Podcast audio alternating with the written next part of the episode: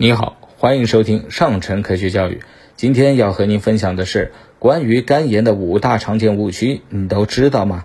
许多人啊对肝炎的认识不足，甚至呢存在一些认识的误区，严重影响了患者的就医行为，而使患者呢有歧视，甚至呢会影响我国对肝炎的防治。以下呢是我们生活中常见的肝炎的五大误区。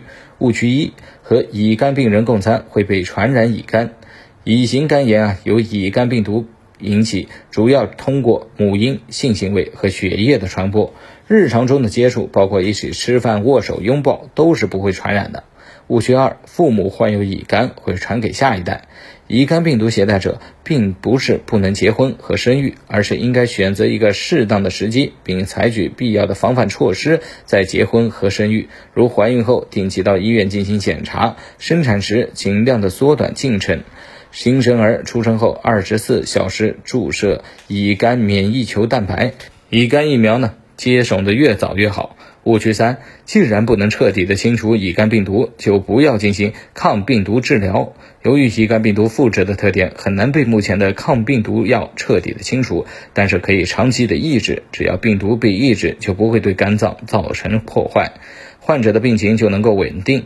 这样呢，患者就可以正常的工作、学习、生活。这就是我们治疗要达到的目标之一。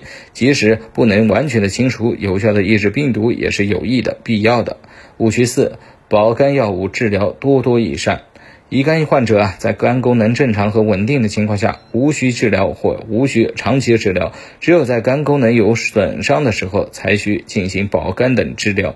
治疗也应该在医生的指导下，合理有效的用药，切忌多用、滥用、过量用药，否则将事与愿违，增加肝脏的负担，导致病情的加重。因为肝脏是人重要的代谢解毒的器官，过多的药物会增加肝脏代谢的负担。误区五：病毒性肝炎等于甲肝和乙肝。提到病毒性肝炎，很多人第一期想到的就是甲肝和乙肝，但事实上，病毒性肝炎除了甲肝和乙肝外，还有丙肝、丁肝、乙肝。虽然病毒的种类不同，但足以对人类的健康构成严重的危害。我们应该走出肝炎认识的误区，积极预防、主动检测、规范治疗，全面遏制病毒性肝炎对人体健康的危害。好了，今天的分享就到这儿，我们下期节目再见。